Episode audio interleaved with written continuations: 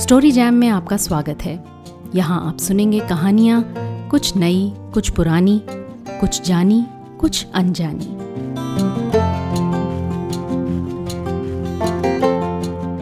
कुछ दिन हुए कवि मंगलेश डबराल नहीं रहे।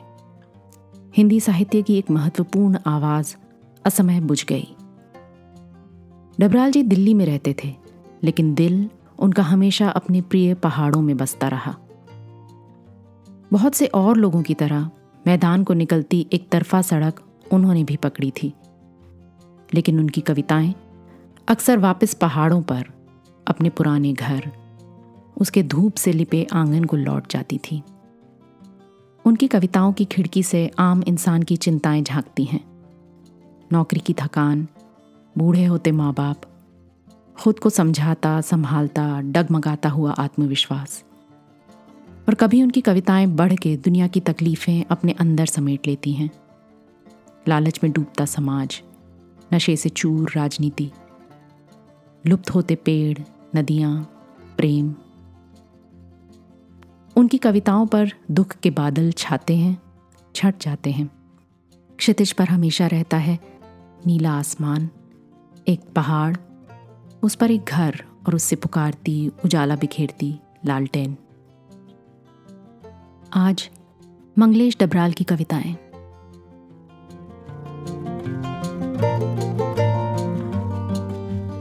माँ की तस्वीर। घर में माँ की कोई तस्वीर नहीं।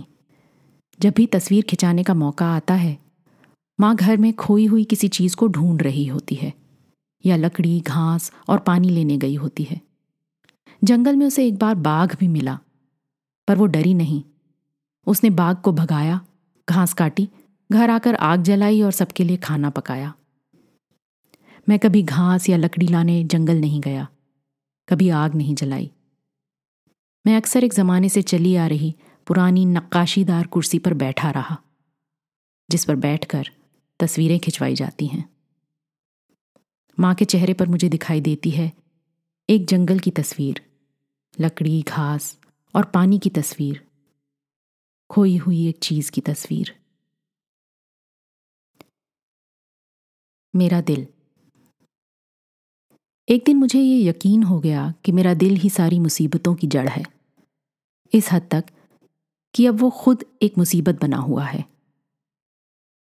मैं उसे डॉक्टर के पास ले गया और लाचारी के साथ बोला, डॉक्टर, ये मेरा दिल है, लेकिन ये वो दिल नहीं है जिस पर मुझको कभी नाज था। डॉक्टर भी कम अनुभवी नहीं था। इतने दिलों को दुरुस्त कर चुका था कि खुद दिल के पेशेवर मरीज़ से कम नहीं लगता था। उसने कहा, तुमने ज़रूर मिर्ज़ा गालिब को गौर से पढ़ा है। मैं जानता हूँ, ये एक पुराना दिल है। पहले ये पारदर्शी था, लेकिन धीरे धीरे अपारदर्शी हो गया। और अब उसमें कुछ भी दिखना बंद हो गया है। ये भावनाएँ सोखता है और कुछ प्रकट नहीं करता। जैसे एक काला विवर सारी रोशनी सोख लेता हो। लेकिन तुम अपनी हिस्ट्री बताओ।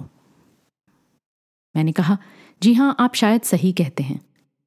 मुझे अक्सर लगता है, मेरा दिल जैसे अपनी जगह पर नहीं है। और ये पता लगाना मुश्किल है कि वो कहाँ है। कभी लगता है, वो मेरे पेट में या मेरे हाथों में चला गया है। अक्सर यही भ्रम होता है कि वो मेरे पैरों में रह गया है। बल्कि मेरे पैर नहीं, ये मेरा दिल ही है, जो इस मुश्किल दुनिया को पार करता आ रहा है। डॉक्टर अपना पेशा छोड़कर दार्शनिक बन गया। हाँ हाँ उसने कहा, मुझे देखते ही पता चल गया था कि तुम्हारे जैसे दिलों का कोई इलाज नहीं है। बस, थोड़ी बहुत मरम्मत हो सकती है, कुछ रफू वगैरह।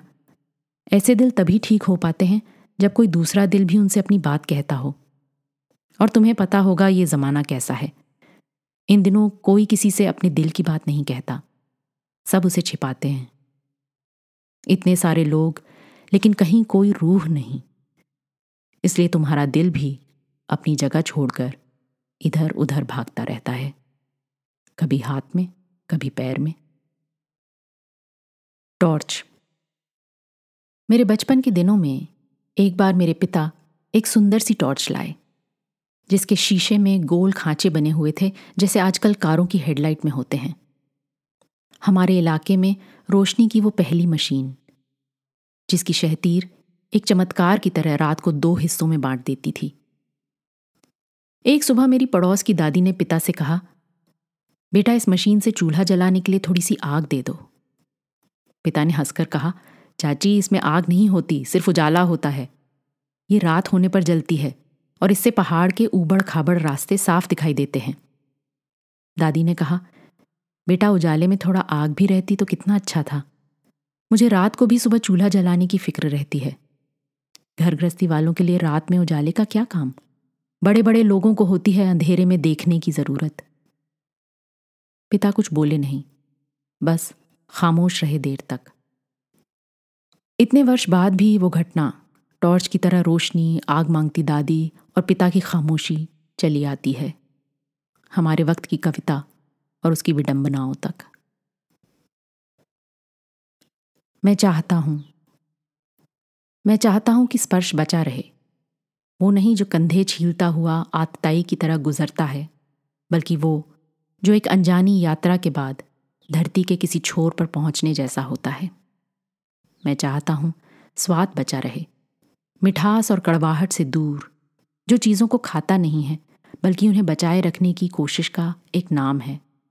एक सरल वाक्य को बचाना मेरा उद्देश्य है। मसलन ये कि हम इंसान हैं। मैं चाहता हूँ इस वाक्य की सच्चाई बची रहे। सड़क पर जो नारा सुनाई दे रहा है, वो बचा रहे अपने अर्थ के साथ।